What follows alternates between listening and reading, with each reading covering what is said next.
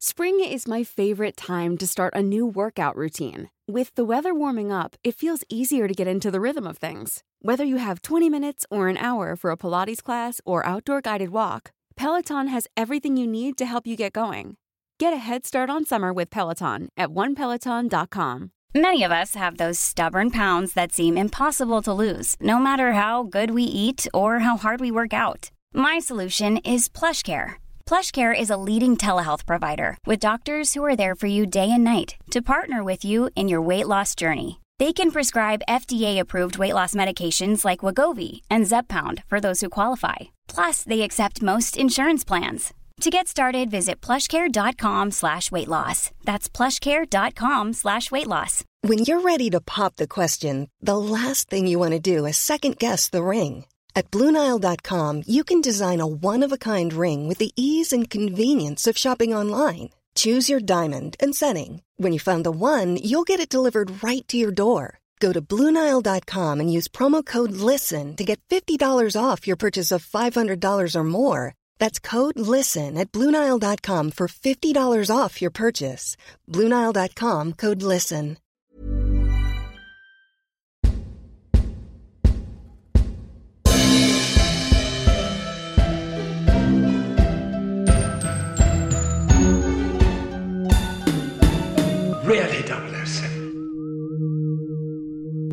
I'm here today with a man who was involved 40 years ago in the making of Octopussy. And his name is Del Singh, and he's a great lad. And he's here to tell us all about what that was like. So, Del, welcome to the show. Thomas, thank you very much. I like that it's a great. He's a great lad. I'm six, 60 years old, so thank you very much. I'm older than you. Robert. There you go. thank well, thank you. And um, yeah, I, I, suppose if I'm going to do the proper intro, I can say the name is Singh Del Singh, licensed to tie turbans. right. Well, that gives away a little bit of your involvement. So, I mean, how how on earth did you get involved to, to be on the yeah. production of a massive Bond film? Yeah, so it's, it's a bizarre. I mean, the getting involved is as bizarre as the actual job title itself. But uh, let me explain. So I born and bred in Peterborough, lived here all my life. Back in 1982, I was a kind of sprightly 19, coming on 20 year old, ready to go off to kind of university. But uh, one of the things that um, I and two of my brothers were doing at the time was we were running, um, and I, I challenge anyone if anybody can actually um, you know, come up with, uh, you know, challenge this, then I, you know, they, they can have some money off me. But, um, you know, I don't think anywhere in Peterborough, the world, the universe, there were three Sikh lads doing a heavy metal disco roadshow. Uh, yeah, so I mean, it really is one of those bizarre things. I mean, so as bizarre as it was. So we used to run these. Um, the Singh Brothers rock road shows were quite legendary. Used to kind of be going out there and so it tastes for some of our music yeah, there. yeah yeah. So so we were kind of putting these things on at village halls and stuff because back in the day there weren't sort of really clubs for this sort of music and um, and so we would go out at night to illegally fly post. I believe the statute of limitations has probably gone on that, so I'm not going to get qualified now. Um, but we'd go literally sort of pull up, and where a lot of building sites, we'd go out there with a bucket of paste, put a poster up, there you go, and, and nip off for, you know, got our collars filled. We were also in the Yellow Pages, Singh Brothers Discos, we did heavy metal road shows. We also do kind of weddings, funerals, bar mitzvahs, anything else you wanted as well, with without the heavy metal stuff. And um, people would book discos up um, over the phone. And one evening, sitting at home, we get a phone call. Is that Singh Brothers Roadshow? Yes, it is. Uh, how can I help you? Thinking this guy wants to book a disco. And the first question he asks is, Are you a Sikh? And I'm like, Yeah. um, and, uh, you know, because the name Singh is synonymous with Sikh. So, and then next question is, you know, bizarre, do you wear a turban? I'm like, yeah. Now, what's this got to do with you booking a disco? And yeah, back in the day, we used to occasionally get some abuse from the National Front and stuff like that. So yeah, I thought this guy's going to give us um, some grief. So I'll tell him to go and do one before he tells me. But he goes, and before he said that, he goes, "No, well, actually, I don't want to book a disco, but I'm phoning from Eon Productions." And I'm being a big Bond fan, um, back from the Sean Connery days and stuff and whatever. Um, I sort of said to him, "Well." When he said, Eon, you're the guys that make James Bond films. Yep. So what are you after? And he said, "Well, we need your help, and we need somebody who can tie a turban." Um, why? And he, he, sort of mentioned, look, in the film, we've got an actor, Indian actor, doesn't wear a turban in real life, but he actually plays a kind of henchman, and he needs to have a turban. We need a turban tire, or you know, somebody who's an expert. They, in fact, the title became turban expert. And um, I was like, yeah, I'm up for that. I mean, obviously, the idea of being on a Bond film was quite something. And then, you know, there was the potential of earning some money as well. It was summer holidays before I went off to uni. So a bit of extra pocket money wouldn't go amiss. And uh, I remember my brother and I turned up at this hotel the next day, um, still thinking it's going to be a wind up. We thought this is going to be some sort of sick joke somebody's played on us um, amongst our, our soon to be ex mates. It all kind of got quite real when we got sort of shown up to this top of the hotel where they're taking that entire floor walked into this room and kind of one side of the room, you know, the eyes immediately drawn to this big smoke, puff of smoke going up, and underneath it is Roger Moore with a massive cigar. Oh. Think, Geez, that's 007 over there. And um, and so and then Kabir Bedi comes striding across, really oh. handsome guy. Along come the costume people and stuff, and they were like, you know, so uh, introduced us and so on. And then they pulled out this piece of cloth and said, "Can you tie this on his head?" And I said, "No." And they all looked at us and said, Sorry, you said you could tie a turban. They're getting quite embarrassed. I mean, we're wearing turbans. I said, try to... I said, I could tie a turban, but that's a bath towel. All right. and, and, you know, I can't tie that on his head. It's like it's about six foot long. It's a bath towel. Tur- proper turban's about thirteen foot long plus. Yeah, yeah, yeah. As it happens, I bought a turban with me, took it out the bag. Um, it's it was happened to be my one of my great school turbans, and so I proceeded to tie this on his head. Uh, and when it went on, it looked absolutely magnificent. And, you know, because he's a big guy, so it layered on nicely and it looked good. And he started moving around. He said, It's not going anywhere. It's not moving. It looks good and it feels good. And, you know, I like this. And they were like, Great, you know, um, you're hired. It's um, £50 a day, which hey, thought was pretty good for 1982. And um, yeah, uh, especially knowing the extras are getting about 20, 25 quid a day or something like that, I think. So I thought we're getting some decent money here. So I was a skilled profession. Um, but they said, you know, we only need one of you. I said, well, actually, we only come as a team. It's Singh Brothers. And the main reason we did that was not I agreed, it's because both my brother and I had summer jobs working at a local coal store, freezing vegetables. Sounds really just as exotic. And um, we knew that if one of us was on shift, the other could do the job and vice versa. And so we sort of said, sorry, we come as a team. And they said, well, okay, then fine, you both get the gig and it's £25 each. And I'm like, no, stop, stop, stop, stop. Just stop to 50. So it's 50 each. And they're like, no, no, no, we can't do that. You know, 50 each too much. Sorry. And I'm like, thank you very much. Kabir took turban off. I said, I'll put it in my bag. We're going, bye. Good luck finding another person. And they literally looked at each other. And Kabir just sort of started, as we walking towards the door, Kabir stopped them and said, no, no, no, I want these guys, these guys.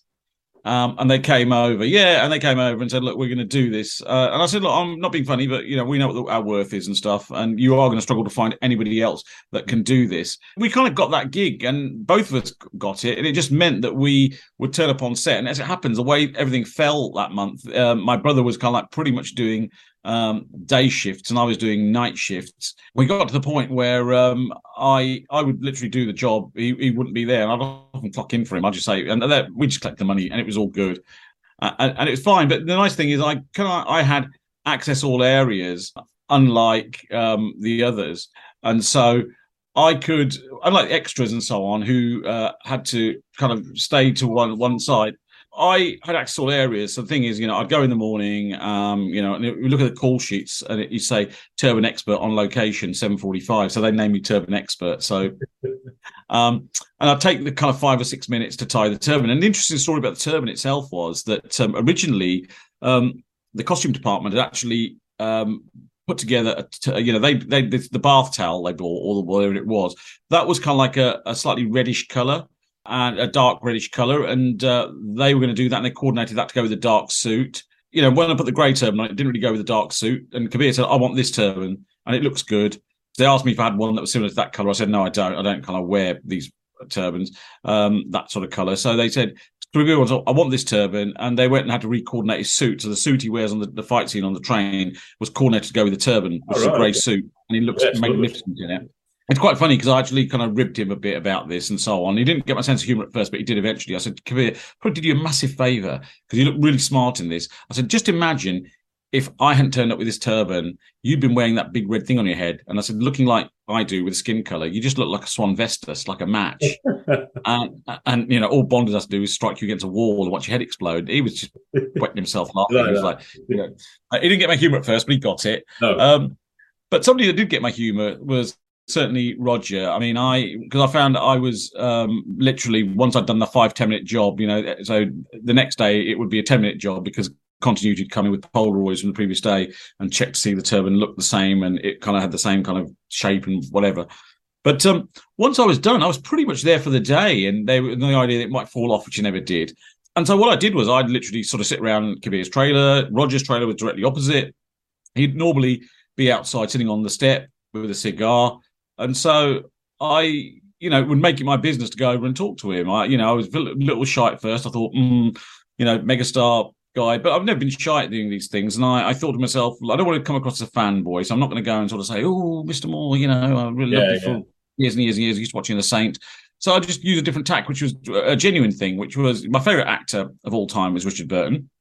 And I kind of walked over to him and um, Roger, I'm not, I'm not interrupting because no, not at all. And I said, I just wanted to know what it was like working with Richard Burton. He was my favorite actor. And um, I just, you know, how was it on the Wild Geese? And, you know, he said, actually, Richard's amazing uh, actor, but when you, one Richard is good, but when you put two Richards together, and he meant Harris, he goes, there was yeah, a recipe for disaster because they're both in the film and they both had severe drink issues or they, they, they liked to drop and so he said, you know, we did struggle with getting things done in a timely fashion because these guys invariably wouldn't be on set or there'd be problems with it and whatever. I said, but the end product is magnificent. He said, well, actually, the film got good reception. It was good. And I think it still remains one of my favorites. I think yeah. it's great. I'm not so keen on the sequel, but the, the, the first one was terrific from there we kind of struck up a thing because I, you know, I'm a bit of a film movie buff, and um, uh, you know, I, I, then sort of had like follow up question, which a bit loaded. I sort of said to him, kind of ask you the question, you know, because he knew new films and stuff as well. So I sort of said, you know, what's your favorite film? And he was like, mm, put me on the spot. He goes, you've asked that question, so chance are you you know what yours is, and I said, yes, I do, and I told him it was the 39 Steps, the Hitchcock version. Yeah, yeah. Which he said is brilliant. Robert Donat, Madeleine Carroll after a few minutes, he had time to think, and he said, "Okay." I, he goes, "You know, if I've got to pick one," he goes, "There's lots," but I said, "I know, I know the feeling." And he said, "Well, I'll probably go with High Noon." Right. And I was like, "Great choice." And I, I remember saying to him, um, "You know what? If they ever did a remake, and you know, you could do the Gary Cooper bit brilliantly." Yeah, he could. He, he, just leaned into me, and that voice said, "Something should never be remade." Oh right. and and you know I actually kind of agree with him. It, you know uh, that, that there certainly are some films that should never be retouched, and maybe High Noon is one of those classics. But um, yeah, we we developed a great rapport. He'd always acknowledge me in the mornings. I would acknowledge him. We'd have a chat, we'd, whatever it was, and um, he just had this lovely self-deprecating sense of humor. Just didn't take himself seriously. Uh, which wound the journalists up great because at the time, obviously, Warner's were bringing back Sean for yeah, as Bond, yeah. but never say never again. And they would always try to goad him. They were like, Roger, is it a case the public doesn't like your Bond? They're bringing Sean back. And he was like, very magnanimous. He said, look, Sean is superb. Uh, and I'd even said to him, Sean was my first Bond and, and yeah. still as Bond, but, you know, you're good too, uh, in a very different way. And he, he, sort of said, "Yeah, well, I try to make my Bond different because we can't all be Sean Connery." And um, and there's a lot of you know, license there that Ian Fleming has given to this character, and I try to exploit different elements of that that with my personality.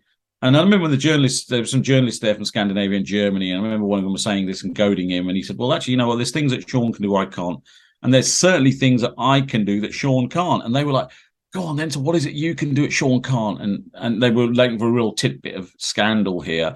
Um, and he said, "Well, they leaned in and they leaned in." And he said, "Watch this," and he did that eyebrow raise. Yeah. Sean, yeah. Sean can't do that. And they literally just collapsed, and I was pissing myself. Sorry, I was, I, was, you know, I was, yeah, yeah, quite kind of, you know, in, in, apoplexy, thinking that's so funny, and they just cut them to the quick. Um, but like I said, a real gentleman, real gentleman.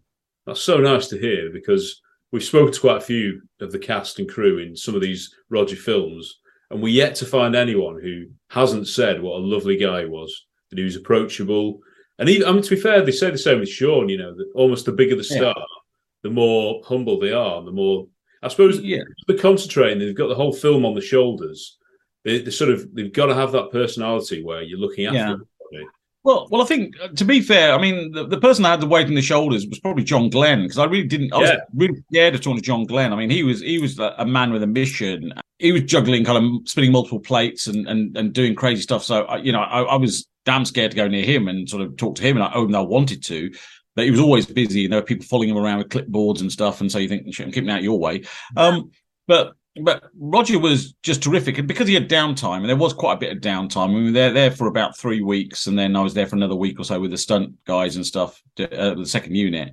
It's because he had quite a lot of downtime. We did have some crappy weather, and there were some things that weren't going right, and so he did sort of take a, a bit of time. And like I said, uh, he was very approachable. And I, I, think also sometimes it's a case of if you a, a lot of stars are very approachable um, in the right instance um, and the right way. But I'd imagine if you're kind of invading their privacy or if you're just being a nuisance and stuff, you know, you can get on their wick. So I'd imagine there must have been a point where Roger probably felt that as well. But I'm glad to say I, I didn't wind him up the wrong way. Good, good. Action. This is John Glen. You're listening to Really 007 Podcast.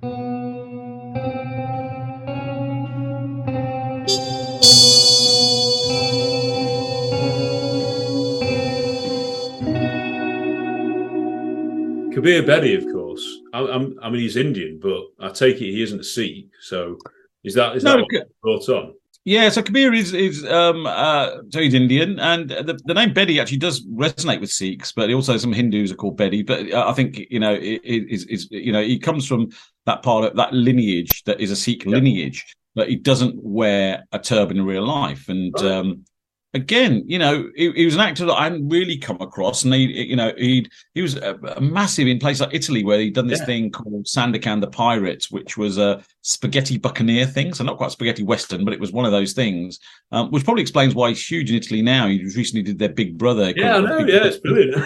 and, and and they love him, and he speaks Italian fluently, and he's brilliant. And so, yeah, he was well known for that.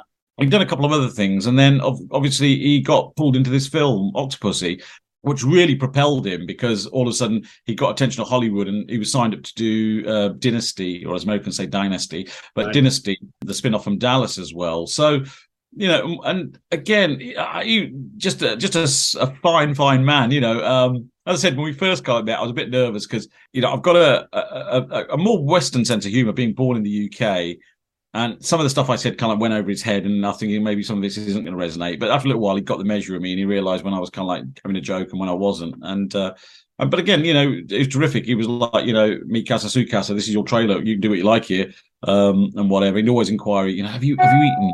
And uh, yeah, yeah, I've had I've, had lunch and so on. In fact, I've been up twice.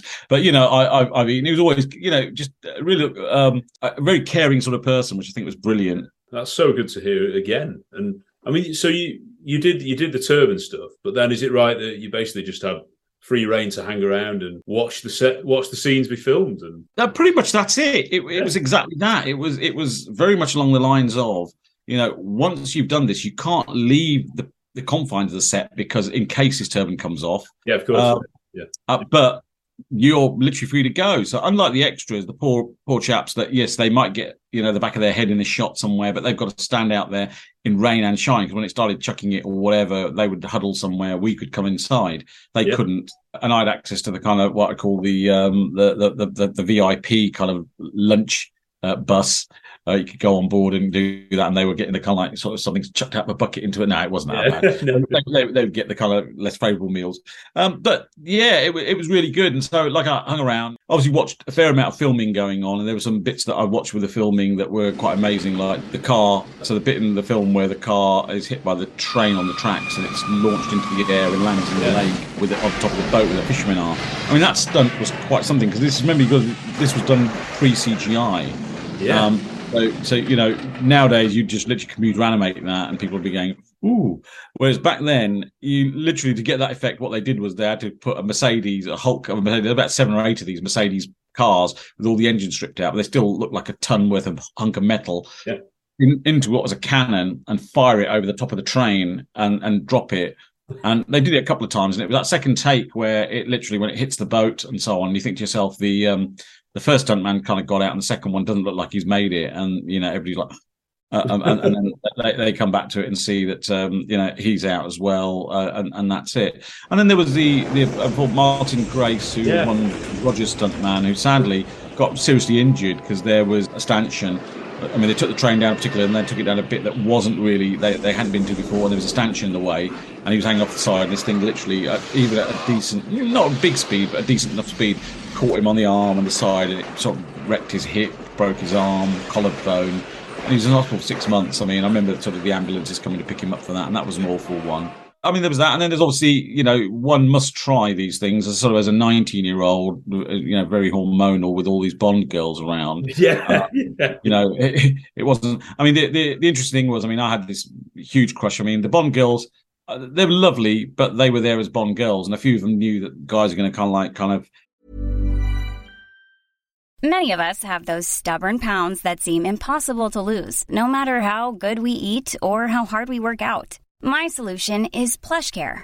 PlushCare is a leading telehealth provider with doctors who are there for you day and night to partner with you in your weight loss journey. They can prescribe FDA-approved weight loss medications like Wegovy and Zepbound for those who qualify. Plus, they accept most insurance plans. To get started, visit plushcare.com slash weight loss. That's plushcare.com slash weight loss. Hey Dave, Yeah, Randy. since we founded Bombas, we've always said our socks, underwear, and t-shirts are super soft. Any new ideas? Maybe sublimely soft. Or disgustingly cozy? Wait, what? I got it. Bombas. Absurdly comfortable essentials for yourself And for those facing homelessness. because one purchased equals one donated. Wow, did we just write an ad? Yes. Bombas. Big comfort for everyone. Go to bombas.com slash ACAST and use code ACAST for 20% off your first purchase. lech over them. That's just the way things were. The one who I thought was most demure, uh, Maud Adams was hard, uh, not that approachable. She'd obviously been in a Bond film before. Yeah. She kind of, to me, seemed a little bit cold. I'm sure she's a lovely person, but she was just not that approachable. or Maybe I was just scared because she was uh, kind of, you know. But the one that I had this massive crush on was Kristina Wayborn. Oh yeah, yeah. Um, and Kristina was beautiful, and and uh, you know, uh, but uh, and and standing near her it was it, it just get a photo done and just being around, having a quick chat and whatever. It, it was lovely. I mean, I'll talk a little bit about what's happened this weekend, the 43 Union. Yeah, but, so you were there. The, the, the highlight for me, I mean, has been meeting Kristina again um, and telling her I had a crush on her and her just she and I just literally hit it off. So we, like I said, we just had the 40th anniversary of Octopussy here in Peterborough, organised by Martin um, Mulder and Anders Frey and uh, Mark Hernandez and myself. So the four of us were kind of organising it. Um, uh, you know, it's remarkable. You know, 150 plus tickets all sold out within a couple of days, and they weren't cheap. It was a couple hundred pounds a pop, Traveling hotels and stuff on top of that. So people spent a good amount of money, but it was terrific. And we, you know, we had the. uh, I'm, I'm a fan of Peterborough. So I love Peterborough, so it's great to welcome people here. We had beautiful weather, unlike a lot of the typical Bond kind of get-togethers and stuff that happen around a studio or a, or a hotel environment. You know, we were at Wansford Station, the steam railway station, where the filming was done. You know, they'd gone to a lot of trouble. They brought out the steam engines and stuff that were used in the film. There were tours down the line. We went, you know, to where bits were filmed. We went on the steam train with us, ourselves and the VIP guests, you know, seven miles down the track to Orton Mere, which is where there were the lock gates, where the opening sequence was shot, where Andy Bradford, uh, stuntman, who's 009, Yeah. where in clown costume goes running up and he's trying to climb what looks like a gate, and it's actually the lock where where the uh, uh, water is. One of the Meyer twins kind of like nails him with a knife in the back or something. Um, Yeah. he runs on and then he kind of like crashes through that restaurant window or something, and that's Yeah. it.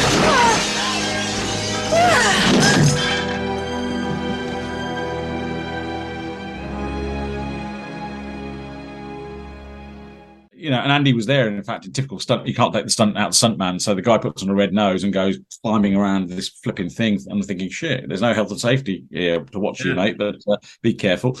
And, you know, we had a good number of VIP guests. So John Glen, it was magnificent seeing John Glen. And I did talk to him a lot this time, but he's 91 now. So, you know, 40 years on from, you know, 50, 51 when the film was made. It's obviously 91 now. And really talkative, really lucid. Um, you know, him some questions on the train journey down uh, the line um, about you know his inspirations for directors, and Hitchcock's name came up a couple of times. He, he, he cut to how he could mix comedy in with action and suspense and everything. And he said, you know, trying to emulate some of that, you know, bringing that some of that into Bond was really important for him, and particularly the humor. And I think he said he liked that the way that you know. Hitchcock would do some of that sort of stuff in, in films where you, um so so that was really good and as I said I mean for me um the Meyer twins are really good. Tony and David, obviously they're getting on a bit now, but again, still, I mean, they're a font of knowledge about films. They just know amazing, yeah. about everything about films. I mean, it was great. I could spend just an evening with them just chatting movies. A couple of the Bond girls there. So there was Safira there, there was Helene, there was Alison there. So they were there. But of course, for me, it was Kristina. So Kristina and I literally hit it off. And um, she did, I, I, I, you know, I, don't say this lightly, but when she left, she was, she said, this was the best. And she goes, you know what? I really enjoyed it because we just got on and, and you made this so much fun. On the evening of Saturday night, we had a gala dinner. So we had this, all the stuff at the station the daytime. And the evening, we went back to the hotel in Peterborough where there was a gala dinner. You know, apart from the food, there was some entertainments. There was a knife throwing act in there. It wasn't the Meyer twins, I have to say, because I think their aim would have been a bit cockeyed now. But it was a, uh, a knife throwing act, which still got me thinking, oh God, that's a bit too risky. A, a, a lovely Q and A with John and some of the other cast and crew and stuff, which was quite nice, and even a Q and A with me, and I got to tell people my story because I think most people there knew who I was uh, because I've appeared on some of these kind of Yeah. podcasts and, and so on. It was quite surreal. People approaching me asking for my autograph, which was like, okay, yeah, fine. nice, yeah. I I know. It's, uh, yeah, don't let it get your head, Del. And um, there, there was one lady, God bless her, who came up to me and said, "I love that bit in the film where you crush the dice." So she I- thought you were Kabir. I was Kabir Bedi, so I was like, Oh, uh, that's, you know that's what? flattering, isn't it, Del? That's Uh, Well, it- it's flattering, but it just meant I said, you know, unless Kabir Bedi got sort of shrunk in the wash by about yeah.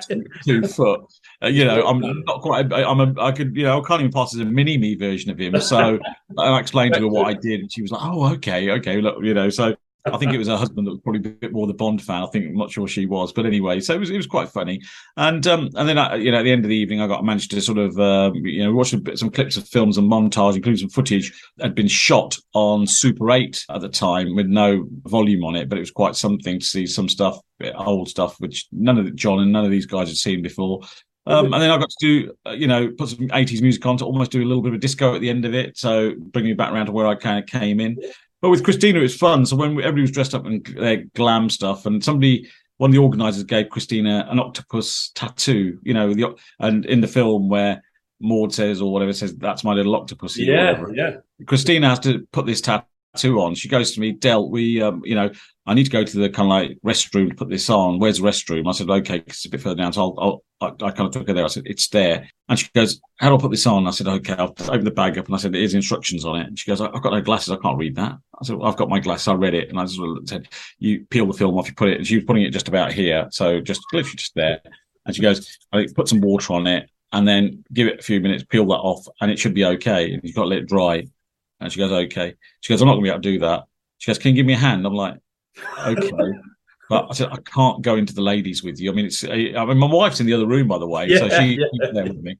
And there's hotel stuff. So we actually got um, a disabled toilet there. And so I opened the door on this. I said, there's water and everything there, so we can do this. So with this door open, I'm standing there doing this, you know, she's putting this tattoo on. I'm standing there, people kind of walking by looking at this toilet with this, this gorgeous blonde lady and um, a guy in a suit and a turban, kind of like, you know, kind of really close up, up close and personal.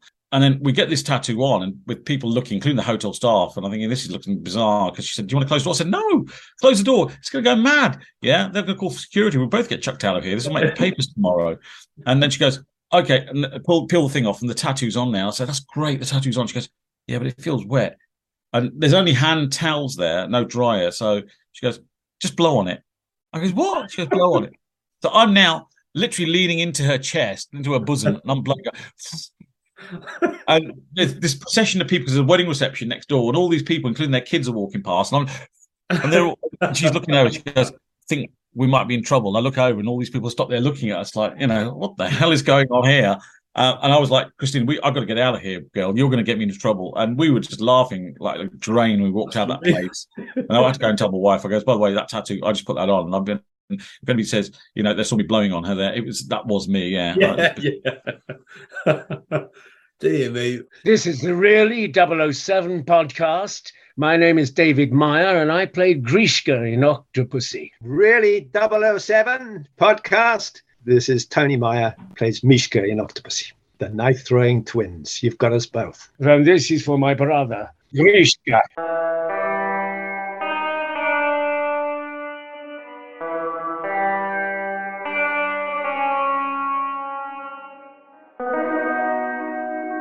I mean, amazing how he'd come from just randomly almost by Mm. fate getting the gig to 40 Yeah. years later doing this and meeting all these people. I mean, it's Yeah. to the love of the film, isn't it? I mean, it, it is one of our favourite Bond films, and it it stood the test of time as far as we're concerned. Yeah, it's uh, well. I think the whole thing is, and I mean, this is it, it's the franchise itself. I don't think there's many other movies. I mean, there's a lot of people that made a movie or got asked to star in it or be an extra in it or do do something for it, and they probably don't have reunions every 10, 20, 30, 40 years because.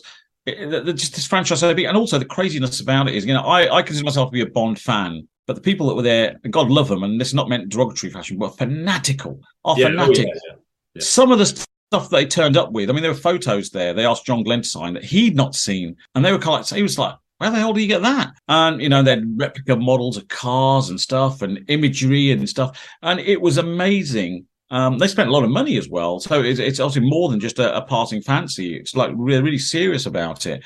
And, and God love them, they're brilliant, they're lovely people. Um, you know, uh, and so like I said, this thing is a life of its own. And when it comes to the film, to your point, I mean, I'll be honest with you. Um, you know, obviously, I was a Sean fan. I love. I think every Bond's first film is amazing. Yeah. Um, they then maybe have a little up and a down. That's the way things are. You know, I did think to myself after I saw kind of Octopussy, it maybe isn't my favorite Bond film, and it wasn't my favorite Bond film. And I thought, hmm, that was there. That was that was okay. That was a bit too comedic. That was whatever. But there were b- Yeah. bits in it. Now that was in 1983 when it first came out. But over the years, and with the release of a number of films with things like invisible cars in them, which took Yes. the whole thing a bit too nuts. Octopussy became a very sensible movie. It became it could happen. It was and, and that whole premise, the whole premise of you know somebody, some demented Russian general taking a bomb over to you know from the east to the west to explode it and start a war. That stuff could happen today, for heaven's sake, with what's happening in Ukraine. So, it, it's not as wild and as far fetched as it seemed. And so, yes, it's become, it grew on me, became more and more of a favorite. And then obviously started getting uh, calls from, God damn it, people like you, um, asking, asking me to talk about it. Um, the screenings of the film where I was asked to talk about it. Um, and, um, you know, I, it, it was amazing. And and so when I, I know when Roger passed in 2017, I um, wrote a little piece on my LinkedIn um, social media in business my summer with Roger, uh, just a little recollection. And um, the Guardian newspaper contacted me and said, "This is really nice. Can we can we take it? Put it in Oh, the right, Guardian." okay. Yeah, right. They put it in the Guardian, and then you know somebody contacts me and says, "I'm putting together a, a screening of the film in London. I'd love you to come along and tell your story there." Oh. And um, the amazing thing going back to Kabir was when Kabir and I parted company, he wrote his address and phone number for me on a, on a, on a piece of paper and gave it to me in Beverly Hills. Uh, It was great. Sadly, I went off to university into a life of, I wasn't going to say sex, drugs, and rock and roll, but it's actually sex, alcohol, and, and rock and roll. Um, uh, uh, you, you can delete some of these afterwards. No, no. And, um, uh, and, and just just leave, but just leaving the sex, please. Yeah. And so that, that- that's it. The rest I don't need. Um, and and and I immediately lost this piece of paper, and Oh. and, and that was it. So I lost contact with him, and you know, bizarrely enough, it must have been 30 years later. You know, I- I've got books in the loft from my degree in genetic engineering. My wife was saying, "You're never going to do cellular molecular biology again. Get rid of this crap." And I'm like, "No, seriously." And he's, "No, get rid of this crap." I'm like, "Okay." So I'm taking these books out, and a piece of paper falls out. And of course, it's got Kabir's n- uh, Oh, name right. and everything on it. And I'm wondering to myself. So I think, okay, was that phone works? I get to the phone, actually dial the number, and it's it's, it's, it's dead. Yeah, 30 years is a long time. 30 years long. But, but five years later, at the screening in London, of course, the, one of the guys that organises it get only gets Kabir on a Skype call with me um, at the end of the Oh, show. brilliant. So uh, he and I make kind of uh, a reacquaintance again, and we have a really nice chat. And he's talking about how great things were on the set and the memories and stuff. So yeah, and, I, and sadly he couldn't be at the reunion because he's on a book tour and he's in Spain at the moment. He said had it been any other time, he goes, I would have come over in a heartbeat. Well, let's hope we can get to get to a, a 50th anniversary. Well, well, let's hope so. Yeah, that'd be lovely. I'd love to see John Glen at 101. Really, to be fair. Yeah, yeah.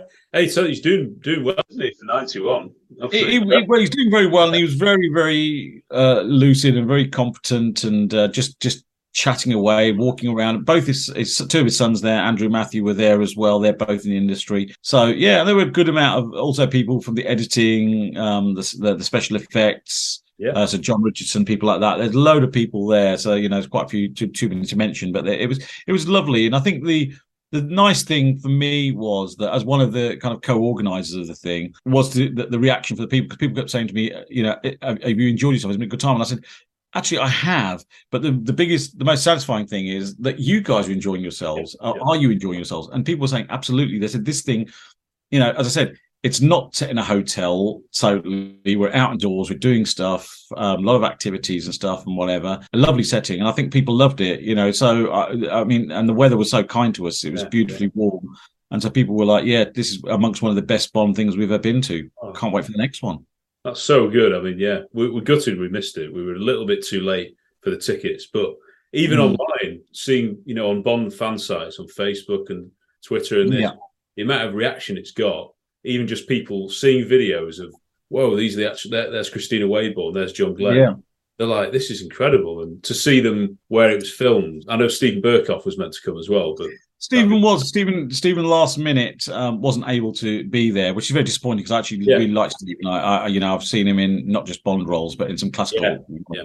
And I think he's he, he, scares the shit out of me to be yeah, fair. Still today, yeah. But, but, but he is very authoritative and great. So sadly, he couldn't, and it's just one of those things. I mean, you know, I think we got a really good showing of all the people that we booked up. You know, yeah. they all came up. You know, there was a short video put together of people like Maud and a few others who would have liked to have been there but couldn't be there. So they sort of sent, yeah. sent um, you know, messages to say they couldn't. And we had a lovely little piece as well of a remembrance as well of those people who were involved in the film that couldn't make it from, you know, like Martin Grace and yeah. the stunt man and so on through right through to other people in production, and of course, you know, Roger as well. Yeah, oh, so good, Del. Thank, thank you so much for spending time with us and telling us about this because the fans love hearing these stories just that mm. insight to what it was like mm. 40 years ago and to yeah, celebrate yeah, everything to do with Octopussy, which we are obsessed with. So mm. it's, it's, class. Okay, let, Thomas, let me add one other thing in here. So the other thing yeah. is that um, there was also a book launch happened on the day as well, on the Saturday. And it's my good friend Mark Hernandez, who he's, he's a Bond head as well. So yeah, and he uh, took it to another level because what he did was he, he's connected with the um, Nene Valley Railway too. So what he did was he as, a bit of a labour of love over the last two, three years, he went out to try to find people that were there at the time. I mean, he was only nine years old when this was made. So he uh, took it upon himself to, to find extras, uh, p- people like myself involved in the film, to get around to cast and crew and others and whatever, uh, get their memories, get their photos, uh, put them together. And he's created a, a fabulous book called uh, On the Train Tracks, filming of Octopussy and Golden Eye, because Golden Eye also had sections filmed at yeah. Nene Valley Railway.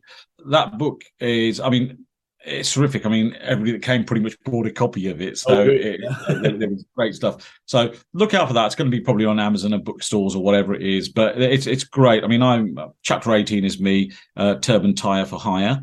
Um, right, excellent. And, no, I'll have to check this out. And, and, I, and I got to sign people's books. They all asked me, "Could you sign that bit there?" And I was whatever. So I signed it with my message of "No time to tie."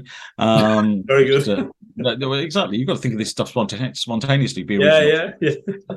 so, um, so, so yeah. So, I mean, again, you know, if, if, folks want to learn more about Octopussy, what happened, it's a great coffee table book. It's a terrific read. Um, you know, I started looking at it last night. I was a bit tired, but I started looking at it last night and picking out people and places and reading some of the, the stories that they had to say about the filming. Um, which is remarkable. So yeah, highly recommend it. It's, uh, it'd make a, a nice Father's Day gift or whatever it is. Um, so yeah. it's called On the Train Tracks. We'll definitely promote that, Del. And it is the stories that, that dwell on, you know, that we yeah. can sort of go back to and look at these films that this is 40 years old, franchise is 60. Let's yeah. hope we get a new one fairly soon. But until then, we, we hope so. You know, right? We hope so. Brilliant, Del. You can hear loads of our other episodes on iTunes, Spotify, and our YouTube channel, where we have interviews, special episodes, and reviews of all the Bond films. Simply search Really 007 Pod, and you should find loads of weird and wonderful content. Remember, you're only president for life. Oh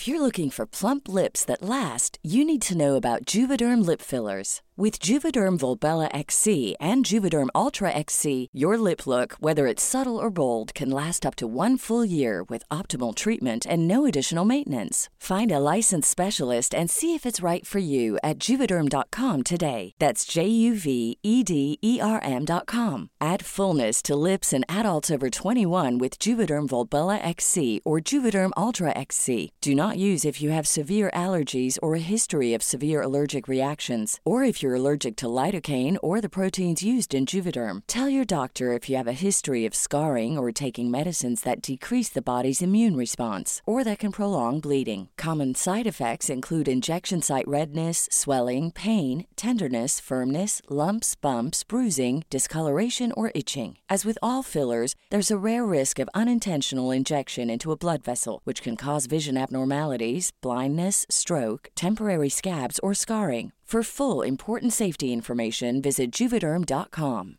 Planning for your next trip? Elevate your travel style with Quince. Quince has all the jet setting essentials you'll want for your next getaway, like European linen, premium luggage options, buttery soft Italian leather bags, and so much more. And is all priced at 50 to 80% less than similar brands. Plus, Quince only works with factories that use safe and ethical manufacturing practices. Pack your bags with high-quality essentials you'll be wearing for vacations to come with Quince. Go to quince.com/pack for free shipping and 365-day returns. Imagine the softest sheets you've ever felt. Now imagine them getting even softer over time. That's what you'll feel with Boll and Branch's organic cotton sheets. In a recent customer survey, 96% replied that Bowl and Branch sheets get softer with every wash. Start getting your best night's sleep in these sheets that get softer and softer for years to come. Try their sheets with a 30-night guarantee. Plus, get 15% off your first order at bollandbranch.com. Code BUTTERY. Exclusions apply. See site for details.